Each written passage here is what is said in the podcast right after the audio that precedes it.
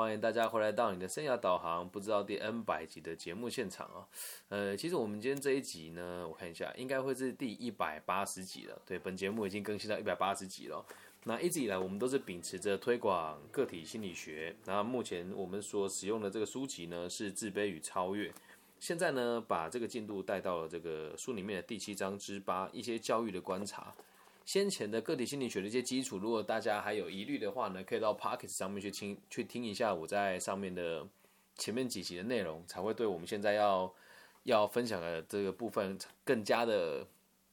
理解吧。那如果你也确实是教育工作者，或者是对于人与人之间的沟通是有一个期许的话，我认为我们这一集的节目是很值得大家倾听的。嗨，学妹，那我们今天就开始咯。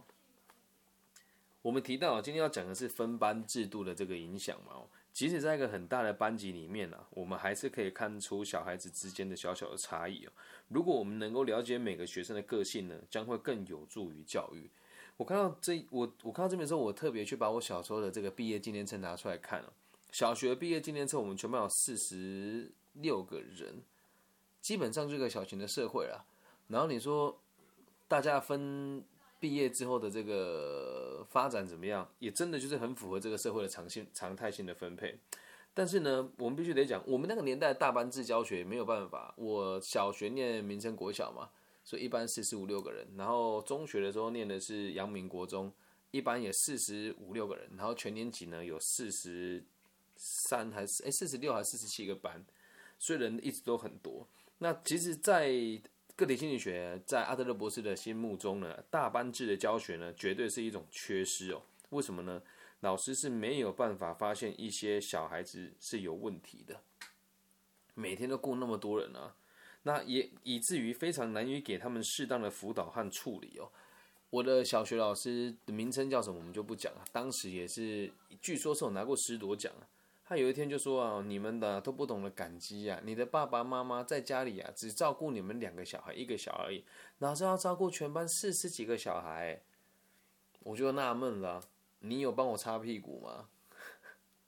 你有煮饭给我吃吗？你有负担我的学费吗？所以在过去的教育当中，应该其他地方怎么样我们不是很清楚，但在台湾的部分，可能就连这群老师可能也都没有接触过所谓的个体心理学。那希望如果我的听众这边有朋友准备投入教育的话，我们就可以想一想这件事情哦。包含你自己身边如果有小孩子的话呢，也可以把这个观念分享给他。一个正常的老师哦，应该要有能力了解全部的学生，否则没有办法引导出学生们的兴趣和合作。不是每个老师都很用心哦，真的没有哦。我还记得我小时候对老师的想法就是他们好伟大，好认真哦。但是到我后来长大一点之后回学校观察，老师没有课堂的时候真的也是在摸啊，没事的时候真的都在家里睡觉啊。那你说他们有没有认真呢？我们不能说没有啦，可是你要每个老师都是了解这些孩子，也是有点强人所难的原因，是因为一个班如果40、50个人，老师要怎么样认识全部的同学，很难吧，也没办法全部都顾及嘛。所以从根本上，我们这种大班制的教学呢，就是一个小小的问题了。那阿德勒博士说，他认为哦，小孩啊应该由同一个老师带领好几年才会有很大的帮助。这也呼应到我们现在台湾现实的状况啊。我在小学的时候是1、2年级一个老师，3、4年级一个老师，5、6年级一个老师。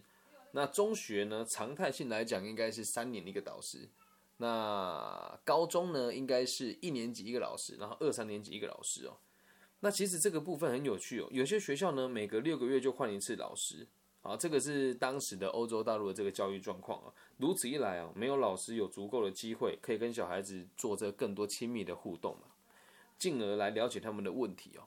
那如果一个老师带同一班的小孩3年或4年，就能够比较理解他们现在的状况，然后补救这个孩子在生活风格上的错误哦。生活风格这个词又出现了哦。生活风格是什么？你在你的生命当中认为你的重量、你的分量跟你的力量有多大？力量呢，就是你能够做事情的能力的自我评定。然后分量呢，就是你认为在这个社会你占比的比例有多高，愿不愿意向别人付出哦。因此哦，如果有办法长时间带领小孩子，才有办法更容易的协助发展出他们小朋友之间合作的能力哦。我自己的状况比较特殊啦，我在国中的时候，我们班非常调皮，所以3年就换了3个导师。我还记得第一个导师叫李丽颖，第二个叫做忘记了，我们都叫他，反正绰号不好听。然后第3个老师叫林佩金，3年换3个导师。那我们在高中的时候，我也是1年级一个老师嘛，然后2、3年级一个老师，所以他们陪伴我们的时间一直也都没有非常的长。那你说他们对我们能了解多少？特别像我们这种需要关注的孩子，我不认为他们了解我、啊，我不认为他们了解我、啊。再来，一定要，我也不能讲批评吧，就是现在台湾有一个组织很有趣，叫做 TFT， 我直接说出来，我觉得也无所谓啊。我也因为这件事情，很多人说叫我不要这样去挑衅人家，可是这也不挑衅啊。这个组织就是专门在送没有教育资格的老师到偏乡去当老师，而一次的任期是2年。那你说他去这2年哦，他是真的用心做教育呢？还是去那边沾个酱油人就离开？这些伤害对孩子有多大？可他们拍那个宣传短片说哦，跟孩子打成一片啊，你能理解他多少啊？你能理解他多少？所以也希望大家要多用心去观察教育，这个是台湾的未来的发展，是世界未来的发展呢。但我如果没有读这本书，如果我没有在教育局担任这个青年委员的话，我可能也不会理解这件事情，所以本身上我们在教育确实还有很多可以做得更优化的地方，但至于要怎么做呢，我们还是需要点时间去推进的嘛。是因为现在暑假，不然本来我会跟一位曹议员一起去拜访我们彰化教育处的这个处长，知道为什么要去拜访他吗？他不是教育背景的、啊，但不能说完全否定掉他，只是因应在这个状况之下，现在的教育的背景又更不同了，少子化。然后老师的这个退休金的问题啦，然后这个部分老师被增员啦，行政工作过于多啦，还有这个教学资源的分布不均等等的，这都是我们现在可以去理解的事哦。但我们今天只针对一个问题谈，就是班级的部分。那再聊一聊，既然聊到班级，一定要讨论一个议题，叫做跳级哦。跳级这件事情对小孩子不一定是有帮助的哦。为什么？他一旦跳级之后，他肩负别人对他额外的期许和包袱啊。你要想，你本来的智商是4年级的智商，然后你在2年级你可以当小霸王嘛。当你跳级跳到4年级的时候，会发生什么事情呢？大家要说：“哎呦，你很屌欸，跳级来应该比较厉害吧？”你会承担更多的压力，会承受更多的这个期许哦。如果一个小孩子年纪太大，或比班上其他的同学发展还要迅速的话呢？这时候或许可以考虑给他跳级，但是哦，要记得一件事哦，一个班级呢，就等于是一个单位。单位里面如果有一个人特别棒的时候，这个对班上的这个影响力呢，其实是有益的哦。如果大家全班都一样奴钝，或是全班都一样优秀的话，那这是齐头式的并进式的教育嘛。但实际上在教育体系里面哦，我们都应该期待孩子在未来有可能会有更多不同的发展跟可能性，而且也需要去带给他们理解，本来就有一些小小的竞争。虽然说我们一直在讨论一件事情是人与人之间的合作，但在这合作之间呢，还是会有竞争的状况存在。所以，一个班级里面如果有几个才华洋溢的孩子，他是能够促进并提升整体同学的进步的。如果你把班上这么一个优秀的孩子带走的话呢，对其他学生来讲很不公平。我们一样都在学习嘛，好不容易有几个人有比较好的表现，你就马上把他跳级跳走，那其他同学就会想啊，我是不是比不上他呢？那如果这班级里面会有这些优秀的孩子存在的话，是不是代表一件事情是，这群孩子认为我在这个班级里面，其他人可以进步，那理所当然的，我也可以进步啊。因此，阿德勒博士给出建议哦，他说，除了常规的课程以外呢，我们应该给班上这个异常聪明的学生其他活动和兴趣，比如说画画啦，或者是这个彩绘啦，玩游戏等等的。他在其他的活动上的成功，也会带动其他小孩子扩展兴趣，激励他们一起参与哦。所以最切记的就是，你把班上的资优生过于的神格化。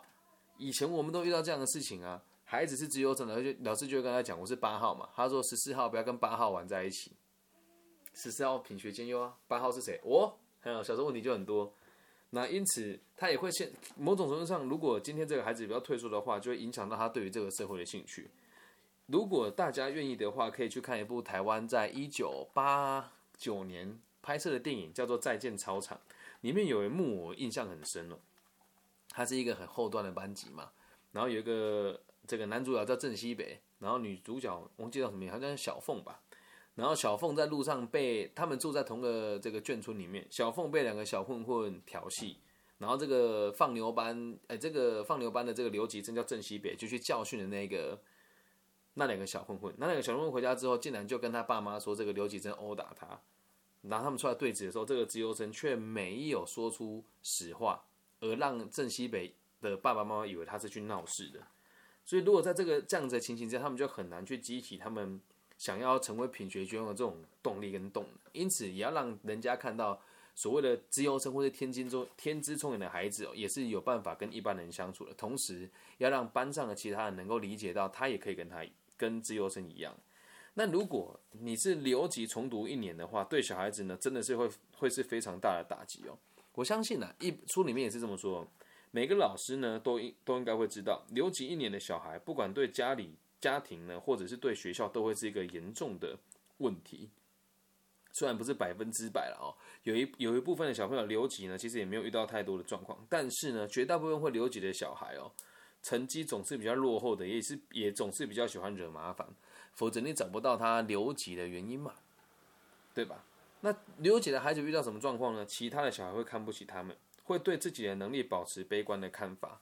这个在上个月我就接到一个这样子的个案哦，他留级了，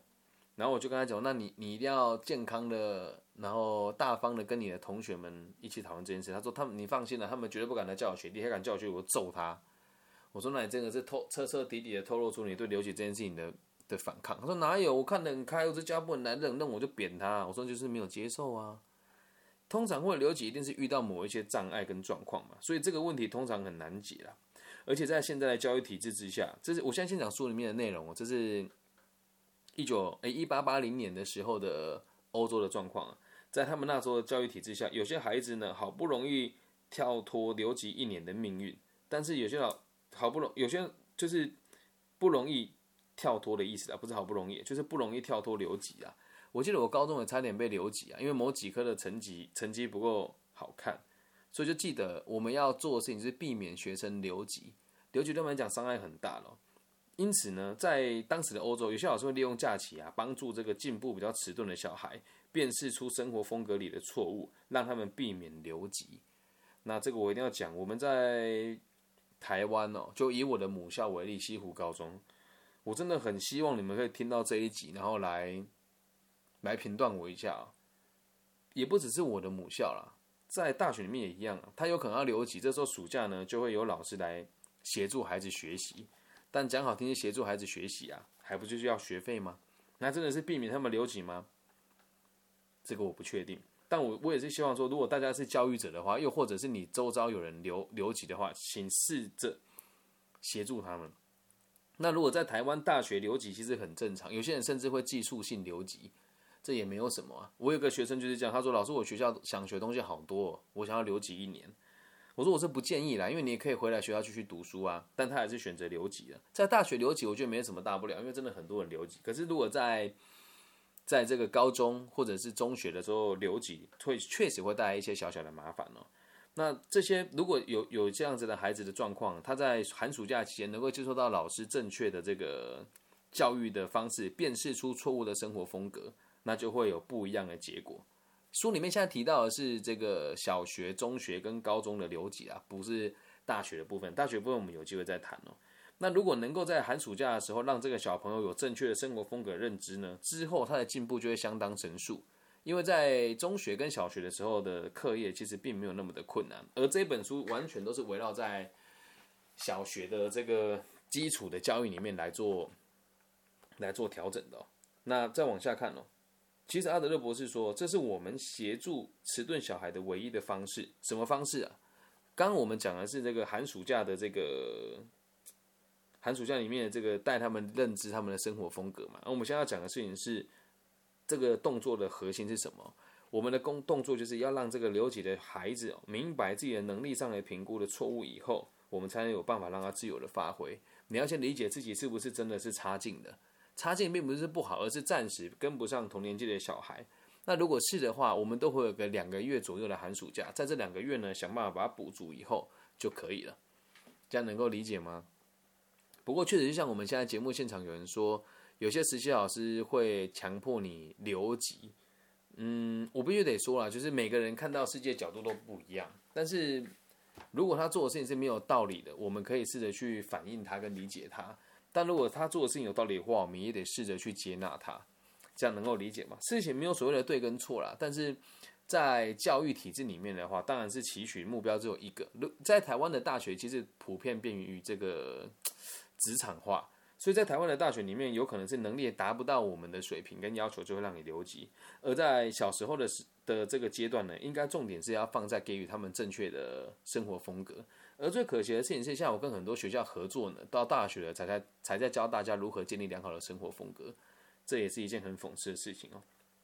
所以阿德勒在书里面后来又讲，他说他每次看到小朋友依照成绩来编成资优班和放牛班好坏的两群的时候啊，他就注意到一个非常显著的事实哦。但应该要这么说，这是他在个人欧洲这个教育的时候经验。他说他在对美国跟其他地区状况不了解哦。他说到这个现象哦，在放牛班学生的这一群里面啊，他会发现根本就是 智能有障碍的小孩和穷苦人家的小孩的混合体。其实这一点我觉得看了我也很有感触的原因，是因为我从小到大读的学校，小学跟初中就都是所谓的明星老师的班级，所以也理所当然的，我的同学们也都是很不错的人脉来源啊。就像我们现在 Cloudhouse 这个我们彰化某一个最大的砖窑厂的小王子，对，他的姐姐就是我的小学同学嘛。还有在彰化大埔铁板烧的这个老板也是我的小学同学嘛，还有彰化某个布庄的三代也是我的小学同学嘛，然后还有我们彰化百货的老板的大儿子也是我的小学同学嘛，林林总总讲不完。还有我们彰化一个很有名的龙律师，他姓龙，他的儿子也是我的小学同学嘛。那其实在现在的台湾教育状况也是这样啊，放牛班里面就是通常是智能比较障碍的小孩或是比较贫困的家庭所混合起来一个班里面，那这个对于老师带班级就很有难度了。还有学生之间的这个互动，也就是你要想啊，今天这个孩子回家被爸爸打，后天那个孩子回家爸爸被妈妈被抓去关，然后大后天的孩子回去他让阿妈带，然后阿妈突然生病了等等的，也确实在穷苦跟这个社会现象之下的孩子混在一个班是很痛苦的哦。那如果是在资优班好学生的这一群里面，主要都是有钱人家的小孩，没有其他的背书了，就只有有钱人家哦。有很多能力很好的孩子也无法进去资优班里面，那你说好不好笑，对吧？在我那个年代哦，还有人会带红酒去校长室，请校长帮他的儿子编排到好一点的班级哦。现在有没有我就不确定了，但 在当时我念小学的时候，真的有这样子的状况。那其实真的这也是一件很有趣的事情。那一天我跟我一个朋友聊天，好不跟我邻居。然后他就说，我们就说，我们家这边很多人都当医生啊，很酷啊什么的。后来我们两个得出一个结论哦，就是这些当医生的人的爸爸妈妈也都很有钱。原因是什么？他从小就可以接受到最好的教育嘛。还有嘞，他也有很大的资本可以重考嘛。还有呢，台湾的升学教育制度有那么多面试的环节，还有所谓的繁星计划。你说这样子那么好的资源，当然人家可以学习到更好的东西。那剩下的孩子呢？他什么都不知道。你刚才讲什么是备审资料，我不知道。你刚才讲说，这个什么叫特殊选材，我不知道。但有的人爸爸妈妈特别有钱的时候，他就会知道这些状况。因此，这个事实我们很能够了解哦。很多家庭啊，你如果状况是穷苦的，或是需要协助的话，你的小朋友就是没有准备好来上学。他们的父母呢，本身就要面对许多难题的，因此他们没有多少时间帮小朋友做上学的准备。又或者是他们的教育程度完全都无法帮助孩子成长。我这就想到我爸爸的童年哦，我爸爸是非常聪明的资优生，他不读书的，但是他考高中考试的时候，有一科国文没有考到，他还可以考上这个全彰化的第二志愿。对，他考不上彰中原因是因为他少考了一科国文，其他几乎都满分。但是我爸爸完全没有时间复习，也完全没有时间读书。早上起床就先去煮那个猪在吃的那个菜，然后呢，再来出门的时候还要先帮忙家里的人打理一些事情，然后中午如果突然有人来叫的时候，还要得回家去忙农忙。那你说这样子的父母哪有时间教育他？家里连书桌都没有哎、欸，然后去哪里有灯？晚上只有哪里有灯，你知道吗？只有那个小鸡的那个温暖的那个灯罩下面才有灯而已。那如果是在我爸爸那个年代的这种教育的资源，我觉得情有可原的、啊。那现在呢？哪一个人没有一只手机？哪一个人没有一个可以吃饭的空间？对吧？那如果你自己为人家父母，或是你周遭其他人的这个小孩子现在没有受到很好的教育的话，你也可以试着跟他理解说，你们能不能帮助他做一些什么？但如果把这一群孩子都放在同一个班，那老师将会疲于奔命。那我觉得在台湾目前这块，我们有在努力的补强当中，但是还有很长的一段路需要走啦。那也这边呼吁大家，如果你在中部有这个高中生是中辍的状况的话呢，可以跟我联络。我目前跟一个基金会有在合作做这个飞行少年的专案，我们可以给予他全面的协助，包含他教一些履历自传啊，然后协助他复学啦，然后协助他接下来去那个企业上班，或者导入一些双轨制度的一些特殊的教学的一些计划，我们都是不收费的，好吗？所以如果大家身边有这样的状况，都可以跟我联系哦。然后阿德勒这边书里面又回到书里面内容，他说：然而哦，我不认为应该把还没有准备做好上学准备的小孩编入放牛班里面哦。他说我们不应该把所有资源欠缺的孩子放在同一班哦。有一个就是，如果老师受到良好训练的话，他应该要知道如何修正缺乏准备的学生。但是啊，如果这群孩子全部都被编入放牛班的话，事实就摆在眼前哦。自由班的小孩子也明白这一点，同时自由班的孩子就看不起放牛班的小孩啊。以前在阳明的时候，自由班就是以前在这个阳明的这个初中的时候，就是这个我们讲的这个资优班嘛。那这个资优班呢，就是会，我们就必须得要这个非常的配合他们，就是什么事情都以他们为第一优先啊。那我的班级是这个实验班，所以排在他们之后，也就是所谓的 A 加班，然后接下来会有 A 段班，然后 B 段班跟 B 减班。那他们会不会看不起我们？多多少少都会啊，所以我们会看不起他们，也会啊。打篮球的时候电爆他啊，但考试的时候呢，我们只能捂着鼻子看人家电爆我们喽。所以这样子的做法真的不好，而且会非常的让小孩子认为自己的挫败感很重啊。我本来就是放牛班，我要跟人家比，我怎么比啊？比不过人家，因此整班放牛班的小孩就会被奠定一个错误的方向，然后来寻求他们优越感，所以全班就会以打架为第一目标嘛。像我们以前在阳明的时候，这间中学就会变成是这个样子。而我直接讲班级出来也无所谓啦哦，17班，然后这个9班尤其凶狠，然后30班，然后这个38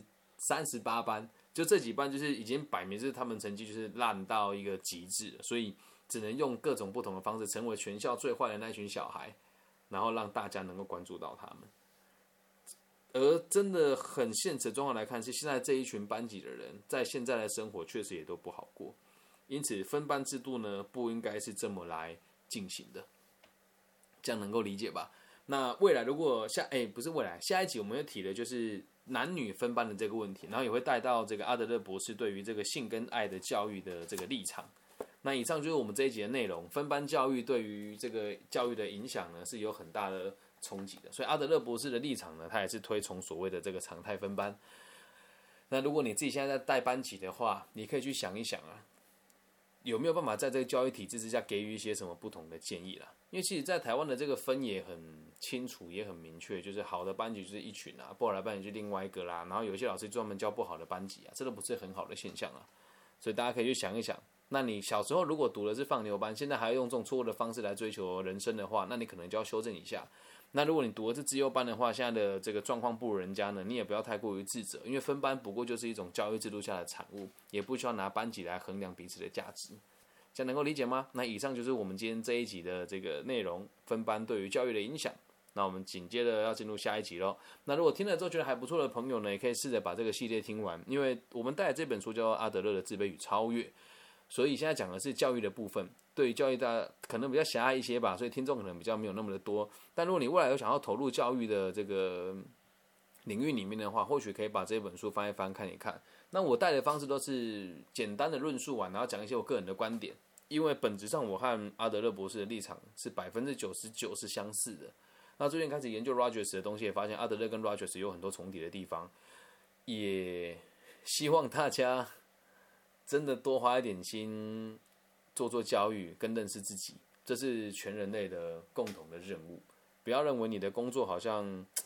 不重要，不是教育者就没有关系。我们每个人到了30岁的时候，你都是教育者，要以身作则，教育你的爸爸妈妈，告诉他们以前有哪些地方做不好，教育你的小朋友说，如果你们愿意的话，我们还有很多更好的资源可以分享给你们，这样理解吗？那本节目就希望可以影响到更多人，喜欢的话记得帮我按赞、分享、加评论，谢谢大家。